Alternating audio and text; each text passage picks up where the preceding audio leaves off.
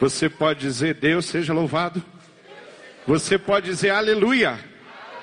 Ah, esse Deus poderoso que merece toda a honra, toda a glória, toda a adoração, exaltação.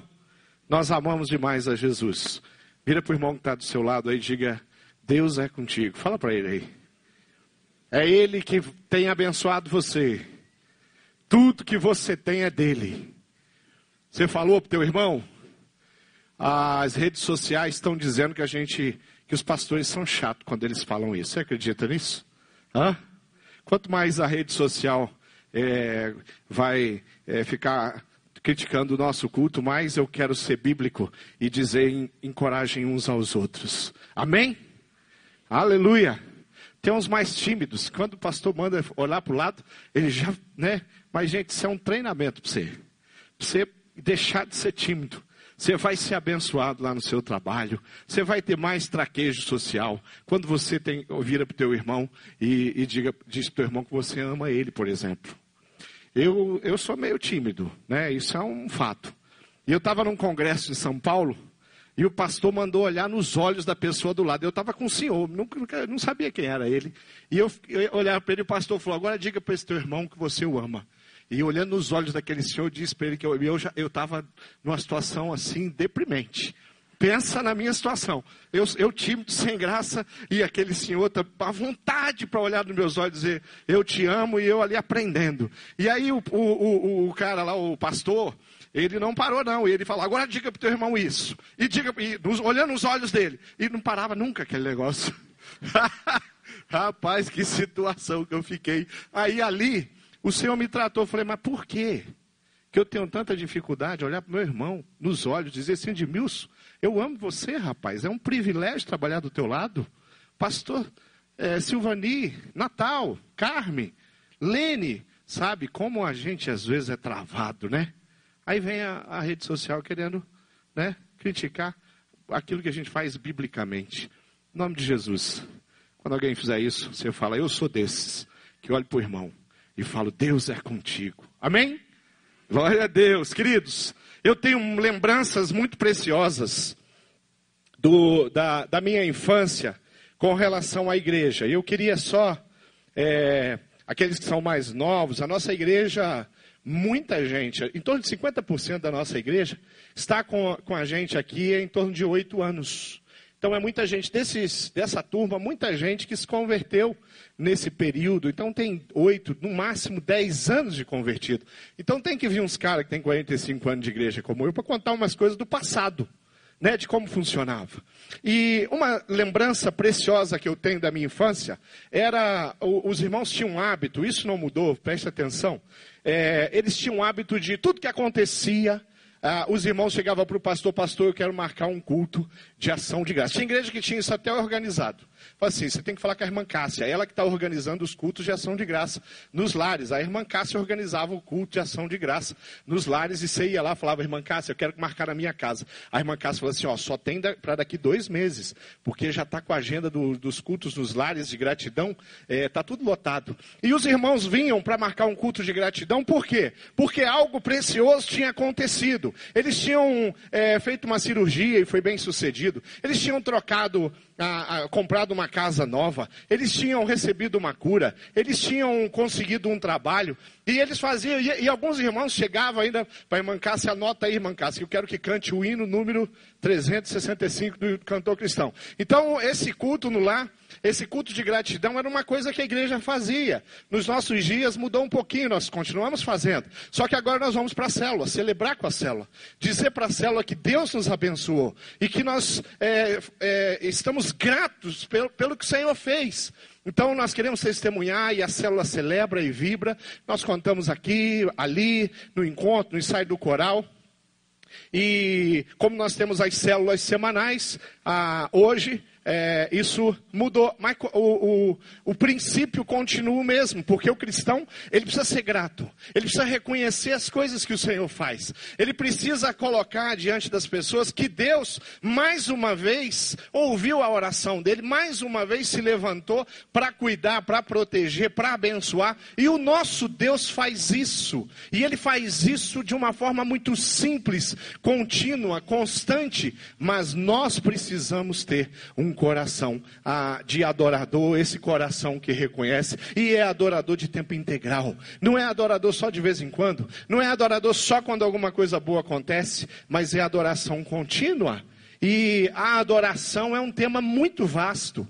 É um tema de muitas, é muito abrangente, mas eu quero focar hoje nessa adoração da celebração, nessa adoração aonde eu paro para curtir, e levantar um louvor ao meu Deus, porque Ele fez alguma coisa que foi pontual. Às vezes a celebração, a adoração, sabe por quê? Porque eu adoeci, mas na doença eu tenho provado que esse Deus é de fato aquilo que a Bíblia fala dele. É, de repente eu perdi o meu emprego, mas eu vou parar para fazer um altar de adoração como Abraão fazia, só porque esse Deus tem cuidado e tem sustentado, é inacreditável que tenha acontecido comigo, mesmo quando eu perdi o meu emprego. O adorador não tem tempo ruim e não tem tempo bom, ele é adorador. Nos dias difíceis, nos dias de tribulação, ele é adorador nos dias de alegria, de vitória, de conquista, de prosperidade material, ele é adorador, porque nós somos adoradores. Aconteceu um episódio com o povo de Deus muito, muito conhecido. Eu, eu diria que das histórias bíblicas é uma das mais famosas, assim até o mundo conhece. As pessoas é, que não são de Jesus conhecem essa história. E aconteceu o que? Deus tinha um povo cativo e há 400 anos esse povo era cativo no Egito. E com aquele povo cativo cativo no Egito, Deus levanta um homem chamado Moisés, que ele tinha preparado desde bebê, desde o ventre, ele já tinha estava preparando para ser um libertador do povo dele. E o que vai acontecer é que Moisés preparado, ele retorna ao Egito depois de 40 anos num, num, num, num tempo com Deus, um tempo de preparo, numa dez faculdades mais ou menos, dá para fazer em dez anos, com Deus, sendo preparado para ser o libertador do povo de Deus. Ele vem para o Egito, ele encara Faraó. Deus fala: vai lá falar com Faraó, diga com ele que chegou o tempo. Agora o povo, aqui há 400 anos, chegou aqui e se tornou cativo, escravo do Egito, vai ser liberto. Deus estava combinando isso com Moisés, mas Deus combinava uma outra coisa diferente com Faraó. Com Faraó, ele endurecia o coração de Faraó. E falava: Faraó, não aceita não. Você acredita que foi desse jeito que Deus fez? Porque Deus queria lapidar, porque Ele queria trabalhar, porque Ele queria se apresentar para o povo dele, para o povo dele conhecer um pouco mais deles. E a Bíblia diz que Deus endurecia o coração de Faraó, e vinha uma praga, e vinha outra praga, e vinha piolho, e vinha a água se transformou em, em sangue, e vinha dos primogênitos, e, e praga, e praga, e praga, e dez pragas, e nada do Faraó amoleceu o coração dele e falar: vai embora daqui, povo maldito, só traz transtorno para o Egito. O Faraó não fazia isso. E chegou o um momento que Deus permitiu, e Faraó então fala assim: ó, para mim já deu, é praga demais para um Egito só, e vai, some daqui. E o povo se arrumou, né, levantou o acampamento e segue em direção ao Mar Vermelho. O que vai acontecer é que o coração do faraó é um coração agora arrependido. Eu não devia ter liberado. Esse povo aí, eles trabalham tanto, produzem tanto. É, e ele pega o exército dele, coloca e vai atrás do povo. E o povo vai fugindo de faraó e o faraó com o exército atrás. E eles encontram o mar vermelho. Agora não tem mais jeito. É o lugar onde aquele povo vai ser sangrado pelo exército de, do Egito. E o que vai acontecer é que Deus vai abrir o mar vermelho. E o que vai acontecer é que aquele povo vai passar ali naquele mar. E olha só o que, que vai acontecer. Quando o, o, exército chega e ele também entra naquele corredor seco que Deus faz no Mar Vermelho, o que vai acontecer é que Deus vai fechar aquelas águas e ele vai consumir aquele exército. E o povo de Deus vai sair ileso, protegido e com uma experiência, algo precioso. E uma mulher resolve liderar uma adoração, porque aquilo tudo havia acontecido. No livro de Êxodo, no capítulo 15, no versículo 18, tem esse texto e diz assim: O Senhor reinará eternamente. Quando os cavalos e os carros de guerra e os cavaleiros do Faraó entraram no mar, o Senhor fez que as águas do mar se voltassem sobre eles. Mas os israelitas atravessaram o mar pisando em terra seca. Então Miriam, a profetisa, irmã de Arão, também irmã de Moisés, pegou um tamborim e todas as mulheres a seguiram, tocando tamborins e dançando. E Miriam lhes respondia cantando: Cantem ao Senhor, pois triunfou gloriosamente, lançou ao mar o cavalo, o cavalo e os seus cavaleiros. Queridos, ah, esse povo tinha razão de sobra para celebrar. Como é que nós podemos, o que nós podemos aprender com Miriam diante das coisas que Deus faz na nossa vida? Como que eu posso celebrar?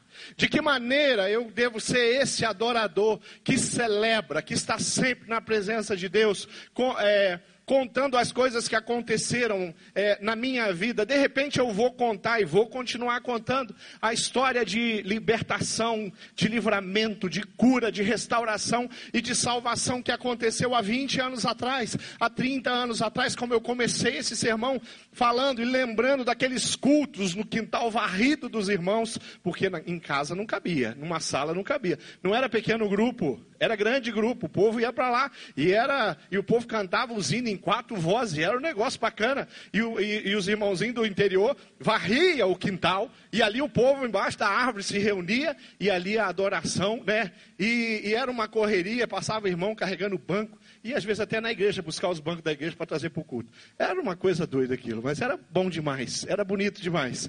E, e o quando a gente vê essa postura de reconhecer as coisas que Deus fez, é o que acontece no coração de Miriam. Ela está pronta para celebrar. E ela, a, a, celebração, a adoração de Miriam é envolvente. As mulheres vão entrando na, naquela festa naquela dança, naquela adoração, naquela celebração. E eu fico imaginando ali as mulheres dançando, e as mulheres celebrando, e os homens, todo mundo está feliz, e todo, Deus fez uma coisa muito grande, muito preciosa. Então, a adoração de Miriam é uma adoração que é contagiante. Eu queria fazer algumas considerações sobre a fonte da adoração de Miriam. A primeira consideração que eu quero fazer é que Miriam estava adorando porque ela tinha um motivo significativo para isto. Aquela adoração tinha nome e sobrenome. Aquela adoração era pontual. Aquela adoração é porque Deus havia promovido um grande livramento. Aquela adoração é porque Deus havia libertado aquele povo do Egito de 400 anos e Miriam conhecia isso. O que Miriam está provando, o que o povo de Deus estava provando ali é a graça do Senhor, a maneira como o Senhor liberta, a maneira como o Senhor ele traz vida para aquelas pessoas. E nós podemos é, entender essa graça sobre o povo, não uma graça que aquele povo merecia, aquele povo não merecia. Bom, depois de 400 anos no Egito, acho que eu mereço né, ser liberto. Não, aquele povo não merecia ser liberto. Não tinha merecimento ali. Isso aqui está falando de salvação. Isso aqui pode ser encaixado dentro da, da, teologia da salvação, dentro de todos os princípios que a salvação é a mesma coisa. Mas Miriam sabia que o Senhor tinha operado, Miriam sabia que o Senhor tinha livrado o seu povo daquela perdição de 400 anos. E a graça de Deus havia visitado aquele povo, e a libertação de Deus havia libertado. Deus havia é, se encontrado com aquele povo.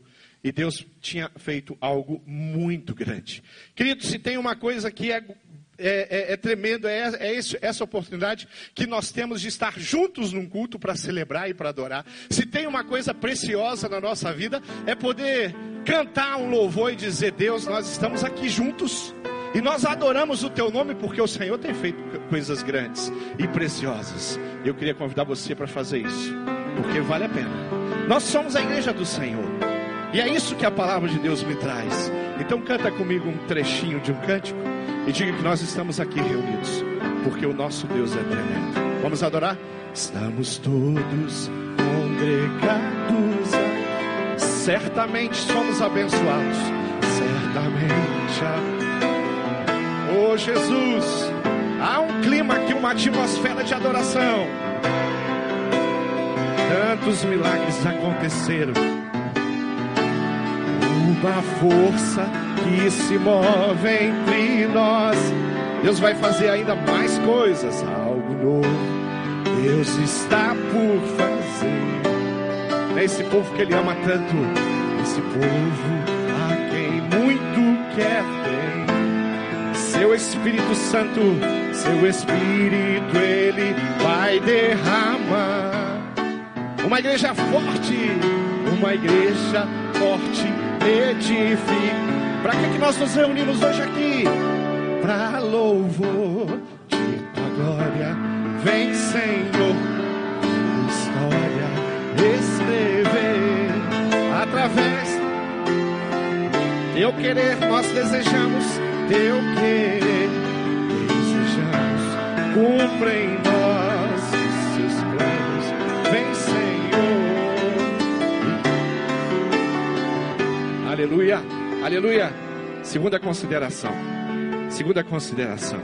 Eles estavam adorando a Deus porque era a forma de demonstrar a gratidão que eles tinham aquele Deus pelo livramento. Você tem feito isso? Você tem feito um louvor na sua casa? Às vezes nós estamos lá na, em casa e nós adoramos o Senhor, nós cantamos. Eu pego a minha viola caipira e eu canto. Eu adoro adorar naquela violinha caipira. É bom demais, né? Cantar um cântico lá com aquelas dez cordas. É, e, e isso é algo que precisa acontecer, mas é precioso demais quando eu estou lá na célula. E na minha célula tem um pessoal que canta bonito, tem um pessoal que é desafinado, mas ninguém está preocupado com desafinado. Com... O pessoal está adorando, está louvando. E quanto mais nova, é, mais gente que acabou de chegar na igreja, é, mais desafinado tem na cela, mas mais bonito é o louvor. Mais especial é o louvor. Mais sincero é o louvor. E tem gente que canta com vontade, independente se está bom, se está, né, não está prestando atenção, não, tem, não quer saber disso, mas é uma adoração. Mas essa adoração precisa haver esse, esse reconhecimento à fidelidade de Deus, porque Deus é um Deus de fidelidade. Nós louvamos a Deus pelas obras, louvamos a Deus pelo que Ele fez, nós contamos e recontamos a nossa história, nós contamos e recontamos aquilo que Deus acabou de agir, a maneira como Ele se levantou na nossa vida, a maneira como Ele respondeu a minha oração, e eu conto e reconto. Sabe por quê? Porque isso também é pregar o Evangelho. Eu prego o Evangelho quando eu digo que Jesus subiu naquela cruz pela minha vida. Ele derramou o sangue dele pela minha vida. Mas eu prego o evangelho, eu mostro para o mundo que existe um Deus que se importa e que cuida de mim. Quando eu conto o milagre que ele fez na minha família, na minha vida, na família dos meus antepassados. Quantas histórias boas nós temos. Quanto tempo você tem caminhado com Deus? Se você acabou de chegar, se prepara, porque Deus vai fazer muitas coisas tremendas, vai mudar você, Ele vai forjar o teu caráter, Ele vai, Ele vai curar, Ele vai libertar, Ele vai abrir portas para você, Ele vai fechar portas para que você não seja ferido, machucado, cativo de Satanás, porque Deus faz desse jeito, é assim que Ele trabalha. Colossenses 3,17 diz assim: tudo que vocês fizerem, tudo, e tudo na Bíblia, sabe o que, é que significa? Tudo. Simples. Tudo que fizerem, seja em palavras, seja em ação, façam-no em nome do Senhor Jesus, dando por meio dele graças a Deus Pai. Ele fez algo, ele operou, ele fez isso, ele fez aquilo, ele visitou a sua casa, ele visitou a sua família. Então você precisa levantar mais um louvor a Deus e dizer para ele assim: ó por tudo que tens feito, por tudo que vais fazer. Aleluia. Tuas promessas e tudo que és, eu quero te agradecer. Todo meu ser. Imagina as mulheres dançando tamborim, cantando. Por tudo que tens feito. Miriam tá inflamada de alegria. E tá cantando, e tá celebrando, e tá pulando, e tá dançando. Porque Deus tinha feito algo grande quero te agradecer.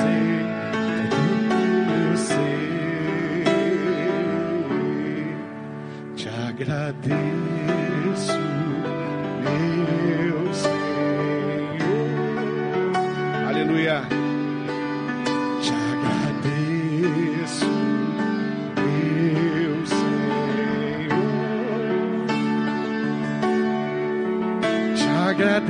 agradeço por me libertar e salvar, por ter morrido em meu lugar, te agradeço. Jesus te agradeço, oh Senhor, eu te agradeço, te agradeço. Quem já cantou esse cântico aqui, feliz porque Deus tinha feito uma coisa? Canta. Esse é o cântico, querido. Se você não conhece, aprende. Para quando você tiver que celebrar e agradecer a Deus, você levanta esse louvor e canta para Ele. Terceira consideração: eles estavam adorando a Deus porque provaram mais uma vez o amor de Deus. E o amor de Deus é alguma coisa que surpreende. O amor de Deus pela minha vida e pela sua vida é incondicional. Eu já falei que o povo não merecia sair do cativeiro, merecia mais uns 400 anos. Mas Deus não se importou com os pecados, com os murmúrios. Deus, porque aquele povo reclamava quando estava bom e reclamava quando estava mal. E é, aqui tem um Deus que está tratando, que está ensinando. E, e, o, o endurecimento do coração de Faraó nesse texto tem exclusivamente a ver com o coração daquele povo. Deus precisava fazer algo grandioso, porque eles precisavam entender e aprender que Deus é um Deus que ama, que é incondicional. O amor de Deus apresentado ali é incomparável. Não dá para você achar, nem nesse planeta, no mundo em que vivemos, na história ou no universo, algo que seja semelhante. Isaías capítulo 40, versículo 18 diz: A quem eu posso comparar o amor de Deus? A quem eu, eu, eu compararei o amor de Deus? Essa é a teologia do amor. Essa é, esse é o princípio do amor de Deus. Ele é incondicional, ele é incomparável e ele é sacrificial. A Bíblia fala de um pai que sacrificou um filho. A Bíblia fala de um Deus que se fez carne e habitou entre nós e veio morar conosco e subiu no madeiro, subiu na cruz. Ele, ele se sacrificou. O coração de Deus aqui é totalmente envolvido por um amor, por um interesse de restauração. Aqui está falando de livramento igual o cativeiro do Egito, mas está falando do livramento da alma, está falando do livramento do pecado, está falando da condenação eterna quando nós entendemos que o nosso Deus é um Deus de amor e que Ele nos livra de uma condenação eterna, nós temos razão de sobra para adorar e glorificar o nome desse Deus. Efésios, capítulo 2, versículo 8 diz assim: E sendo encontrado em forma humana, humilhou-se a si mesmo e foi obediente até a morte e morte de cruz. Quarta consideração Quarta e última consideração, porque aquele, aquelas mulheres adoraram ao Senhor e porque eu e você estamos aqui e devemos adorar o Senhor, porque estava adorando, estava diante do Deus que é vivo, do Deus que é único, do Deus que é santo, do verdadeiro Deus. E não tem nada mais precioso que adorar o verdadeiro Deus. A coisa mais triste que tem é ver uma pessoa consumida pela idolatria. A coisa mais triste que tem é ver algumas procissões tão numerosas no Brasil, como o Sírio de Nazaré, por exemplo, onde as pessoas começam a adorar a Deus de uma maneira que Deus não gosta de ser adorado, onde as pessoas se escravizam, onde elas passam, fazem quilômetros de joelho, onde a família vem com um tapetinho, porque os joelhos já estão sangrando e eles vão mudando aquele tapetinho, e aquelas pessoas ajoelhadas com o joelho esfolado, sangrando, achando que estão adorando a Deus. Querido, o sangue de Jesus é suficiente. Nós não precisamos de nem, nenhum tipo de sangramento para que o Senhor seja adorado nos nossos dias. Nós precisamos de uma adoração viva, de uma adoração sincera, de uma adoração genuína. E quando eu vejo aquelas mulheres levantando aquele louvor, eu creio que elas estão adorando o verdadeiro Deus. Há uma, uma canção que nós cantamos aqui, e que as mulheres, elas têm um, um, um momento que elas cantam só elas. E quando eu estava preparando o sermão, eu lembrei dessa canção e eu lembrei o, o som está na minha memória das mulheres cantando e adorando e celebrando a Jesus. E eu quero cantar essa canção. E os homens vão cantar parte das mulheres também hoje. Todo mundo vai cantar parte das mulheres. Porque é linda. Sabe por quê? Porque os atributos de Deus estão ali.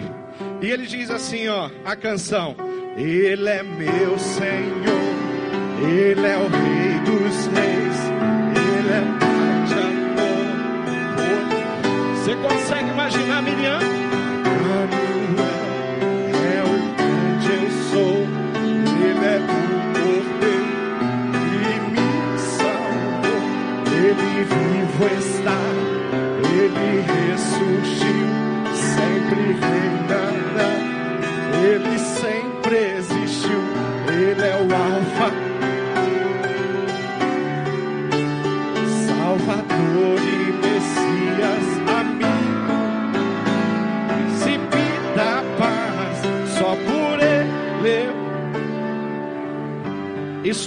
Tremendo? É ou não é bonito? Você consegue imaginar que música será que estava rolando lá com Miriam e as mulheres? Será que eles cantaram Tu és santo? Hã? Será que eles cantaram Tu és fiel? Eles cantaram a palavra, eles cantaram aquilo que eles estavam escrevendo as canções que eles estavam ditando e que todas as outras gerações iam cantar. Nós não, não temos, é, é, nem, não, não foi guardado as melodias, a história não tinha como fazer isso, mas a palavra de Deus está aqui. E nós cantamos a palavra de Deus, cantamos os atributos de Deus agora. E nós adoramos ao Senhor com a palavra dele, com tudo aquilo que ele nos ofereceu. Será que as minhas considerações aqui, do meu sermão, será que não tem um pouco de triunfalismo cristão naquilo que eu estou falando? Será que eu não estou é, trazendo aqui uma, um jeito, uma maneira muito triunfalista? Não, eu estou trazendo aqui uma adoração que é genuína. Eu estou trazendo uma proposta de adoração que é genuína. Queridos, a adoração que eu faço na minha casa, sozinho, ela é muito importante. A adoração que eu faço no meu trabalho, com a atitude, com a integridade. A adoração que eu faço quando eu estou nas ruas dirigindo, a adoração que eu faço quando eu estou trabalhando ou quando eu estou negociando na cidade, a adoração que eu faço é, com a minha vida é a mais importante para Deus. Não adianta a gente falar que nós somos adoradores, nós precisamos mostrar. De repente eu, eu sou um bom adorador, mas a minha adoração é sempre sozinho. Eu estou na minha casa, ninguém está vendo. Eu fico escondido lá. E e eu fico lá adorando. Eu sou um adorador, mas ninguém sabe que eu sou um adorador. Eu fico lá é, glorificando a Deus e agradecendo tanto a Ele pelas coisas que Ele faz, mas ninguém está vendo. Essa adoração aqui, onde nós nos reunimos, a adoração que eu faço na minha casa, é a adoração genuína que o Senhor Jesus recebe da minha parte. Ele aceita e para ele sobe como um cheiro suave, fumaça agradável ao Senhor é que diz a palavra de Deus. E nós precisamos entender isso nós não podemos de forma alguma viver um cristianismo que é escondido. Jesus falou que nós somos luz, nós somos um luzeiro, nós somos uma candeia. E Jesus falou: pega a tua candeia, querido, e pendura, onde as pessoas possam ver, aonde de fato possa iluminar. Escondido não vai iluminar. E a nossa adoração, o nosso jeito, o nosso estilo de vida, a nossa música, a nossa mensagem ela precisa ser apresentada de todas as maneiras. Tem uma igreja, a igreja de Éfeso, que o próprio Senhor Jesus escreve uma carta para essa igreja.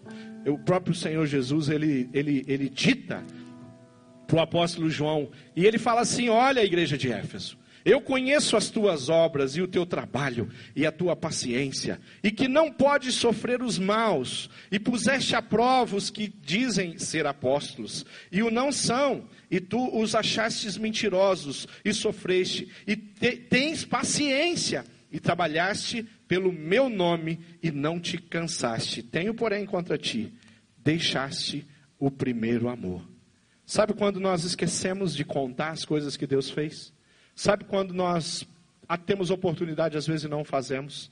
Sabe quando falta aquela alegria, aquela vontade a um, um, um, um jovem senhor na nossa igreja, escravo do, do, da, do álcool e da droga, muitos anos, e ele se converte ah, em uma das nossas células. E o que vai acontecer, sabe o que vai acontecer?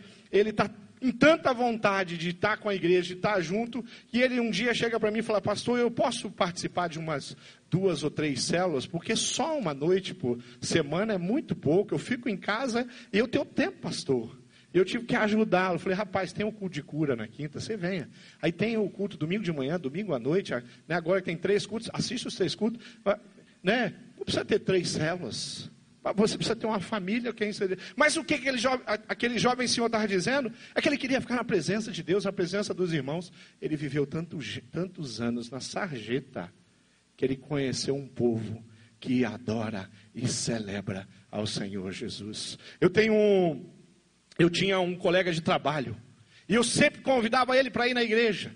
E ele nunca aceitava o meu convite. E eu convidava e eu convidava. Um dia eu cheguei na empresa de manhã lá em São Paulo, e eu estava ali no meu escritório, e o telefone toca e era o João. O João falou assim: Márcio, eu tenho uma coisa para te contar.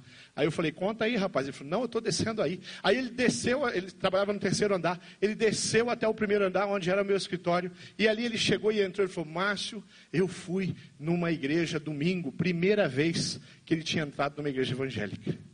E ele falou: Eu queria te contar porque eu sei que você, você ia gostar disso, porque você está sempre me convidando. Mas eu confesso que eu tinha medo, eu não sei o que, que acontece dentro da igreja evangélica. Sabe Deus o que, que acontece lá? Então, uma prima convidou ele. E ele aceitou o desafio de ir à igreja. E ele começou a me contar o que, que aconteceu. E ele falou assim: O pastor reza umas palavras bonitas. Ele falou para mim. E ele falou: Rapaz, aquele povo sabe cantar. Eu nunca fui num karaokê tão bom. São ímpio, falando da igreja. E eu falei para ele, querido, o que você precisa entender é o seguinte: eles não estavam cantando, eles estavam adorando. Por isso que é bonito. A música popular brasileira tem músicas lindas. E eu é, é, admiro muitos compositores brasileiros. A, a música erudita tem canções e você vai encontrar trabalhos excepcionais e lindos. Mas você só vai encontrar adoração entre o povo de Deus. Essa música, que ela, ela, ela é feita para que o nome do Senhor seja exaltado e falado. Por isso que música de igreja não é só uma música e não pode ser só uma batida.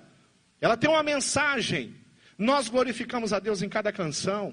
Isso é adoração. A adoração só sai do coração de um adorador, de alguém que reconhece a soberania de Deus. E essa igreja, Deus está falando, vocês estão, estão adorando estranho.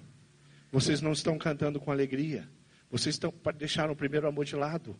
Vocês não estão testemunhando como deveria. E, a, e, e o próprio Senhor está falando: olha, deixa disso. Volta para aquilo que você experimentou. E segura e mantém isso na sua vida. E continue falando, continue proclamando e continue adorando ao Senhor Jesus. Essa, esse é o princípio.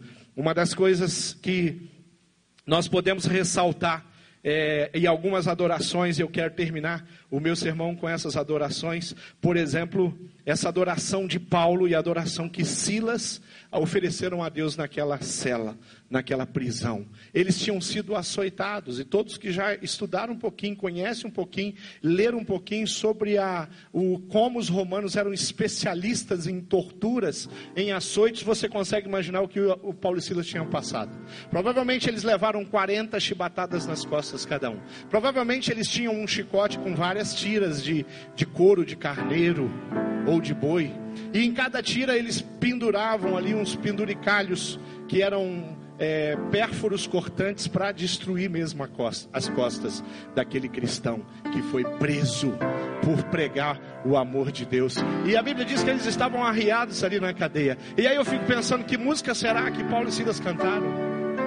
Eles adoraram, o carcereiro se converte, viram né, uma, uma situação de maldição é transformada numa grande situação de bênção. Porque é isso que a adoração produz no meu coração e na sociedade aonde eu vivo. Quem sabe eles cantaram assim, ó: Se paz amas doce puder desfrutar.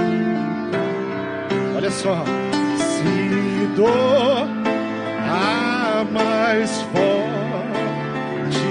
sofrer. Oh,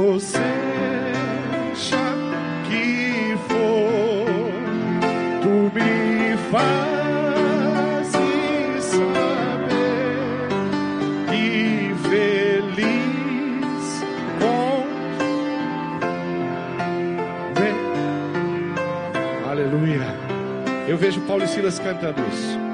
Eu vejo Paulo e Silas cantando uma canção assim, não importa essa essa dor que não não tenho força para levantar.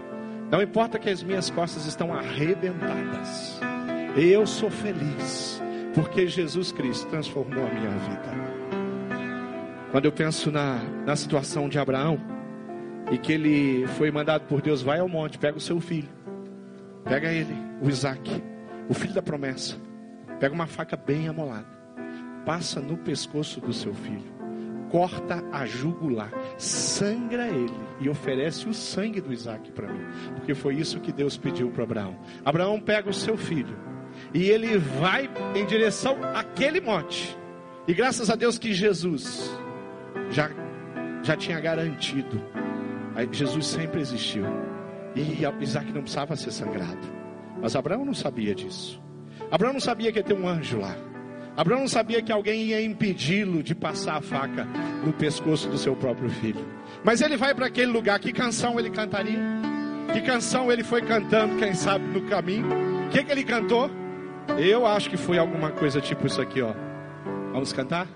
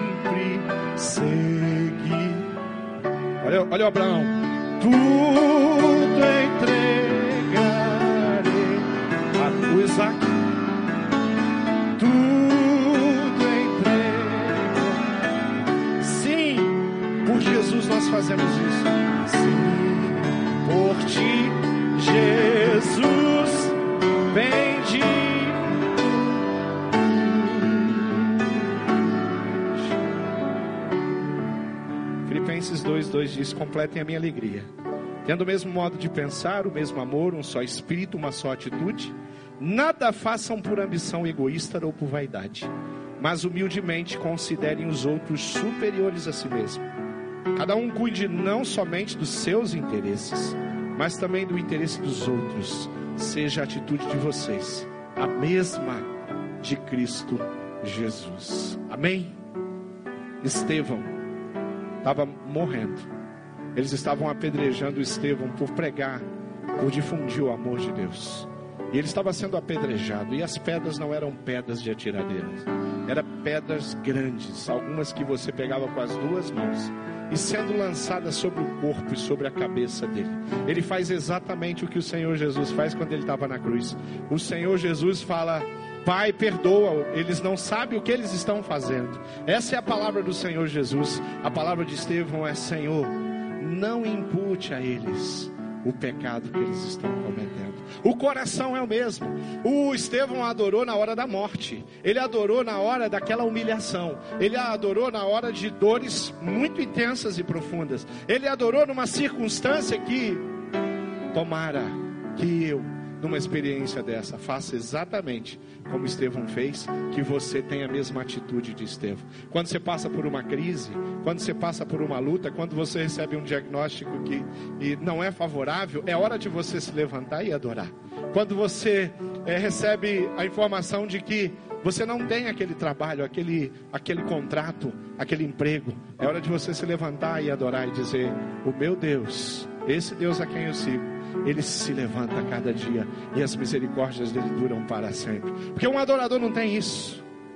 Um adorador não é aquele que quando está bom ele está feliz, Jesus é bom. Quando as coisas estão ruins ele, ai, não é fácil, como é difícil. E agora, o que, que vai ser de mim? Por que Deus permitiu isso? Queridos, nós nos fragilizamos. A Bíblia diz que nós devemos amparar uns aos outros, confortar, consolar, ajudar. Sabe para quê? Para que, como igreja, nós estejamos caminhando. Meu irmão não está bem, eu vou lá. Eu falo, querido, lembra do teu Criador. A minha irmã não está bem, eu vou lá e falo, irmã, peraí. Olha quantas coisas Deus já fez na sua vida, você não se preocupa nós vamos orar. A igreja do Senhor Jesus vai orar. A célula do Senhor vai orar. O, o povo do, do nosso ministério está orando. E a igreja do Senhor Jesus, ela se reúne. E o Deus visita aquele lugar. E você vai ser visitada. Porque o nosso Deus é um Deus de poder. E é um Deus de abrir o mar vermelho. Amém? Vamos ficar de pé e vamos orar. Eu queria que você orasse. E eu queria que nessa oração você faça alguma coisa para Deus que é fonte da sua alegria. Momento de adoração, fala Senhor, obrigado. Obrigado pela salvação. Obrigado porque o Senhor me faz experimentar tantas coisas boas. Me perdoa todas as vezes que eu, me lembro das cebolas do Egito, todas as vezes que eu sou enfraquecido, todas as vezes que eu chego diante a águas amargas de Mara e eu amarelo porque aquelas águas não servem para beber. E eu me esqueço que o mesmo Deus que abriu o mar vermelho pode pegar a água de Mara e transformar águas amargas em águas do, água doce para ser bebida e saciar minha sede. E esse é o nosso Deus, esse é o Senhor Jesus. Feche seus olhos, querido. Você precisa mudar a sua postura de adoração. Você precisa mudar a sua postura de encarar crises. Levanta sua mão e fala, pastor, eu preciso. Eu preciso mudar. Eu quero ser um adorador, independente da situação. Amém. As pessoas estão levantando a mão, é isso aí. Nós vamos terminar orando. E nós vamos colocar o nosso coração diante de Deus. Depois nós vamos celebrar juntos aqui com a banda. E eu pedi para a banda escolher, escolher um cântico de adoração, mas de celebração. Porque nós queremos celebrar e reconhecer que o nosso Deus é grande. Vamos orar. Pai amado, eu sei que o Senhor é um Deus tremendo. E merece toda a nossa adoração. Eu sei que o teu amor, Deus, é incalculável na nossa mente, no nosso entendimento. Eu sei que o teu amor é incomparável, sim. Eu sei que ele é incondicional e ele foi sacrificial na cruz do Calvário. E eu quero te honrar e te agradecer pela salvação que o Senhor espalhou por esse lugar, pelas pessoas que o Senhor tirou da miséria e deu a elas vida em abundância aqui nessa terra, nessa vida, pelas famílias que foram amparadas, pelas pessoas que são consoladas, por aqueles que têm livramentos que muitas vezes nem sabem que sofreram livramento, porque o Senhor e os anjos do Senhor estavam acampados, eles iam à frente, desarmando as armadilhas de Satanás. E eu quero te agradecer por tudo que o Senhor fez e que eu não, não consegui perceber, mas por tudo que o Senhor fez e eu com os meus olhos pude ver. As pessoas que eu amo que foram restauradas, as pessoas que eu amo que foram curadas, as pessoas que eu amo que foram, Deus, é, trazidas para perto do teu coração, para junto da tua igreja e que hoje participam conosco, fazem parte desse povo, povo espalhado por toda a terra, em todos os lugares, em todos os países tem adoradores, sejam poucos, sejam muitos. O Senhor é aquele que reconhece a adoração no meio do nada, no meio de um país árido, seco, pela idolatria, Deus, pela maldade, pela feitiçaria. O Senhor encontra adoração genuína. E o Senhor recebe no seu coração com alegria. E que o Senhor receba a nossa adoração. Em nome do Senhor Jesus. Amém. Vamos adorar.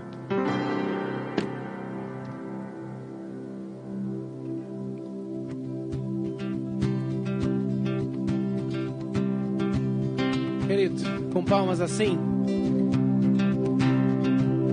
quero desafiar você a sentir um pouquinho da alegria que Miriam sentiu ali naquele momento. Ela sentiu aquela alegria tão imensa porque o Senhor tinha dado liberdade ao povo dele. Nós somos libertos pelo amor do Senhor.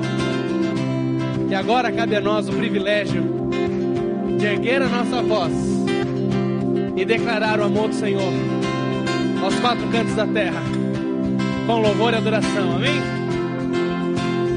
Sinta o tremor dos montes, ouça o eco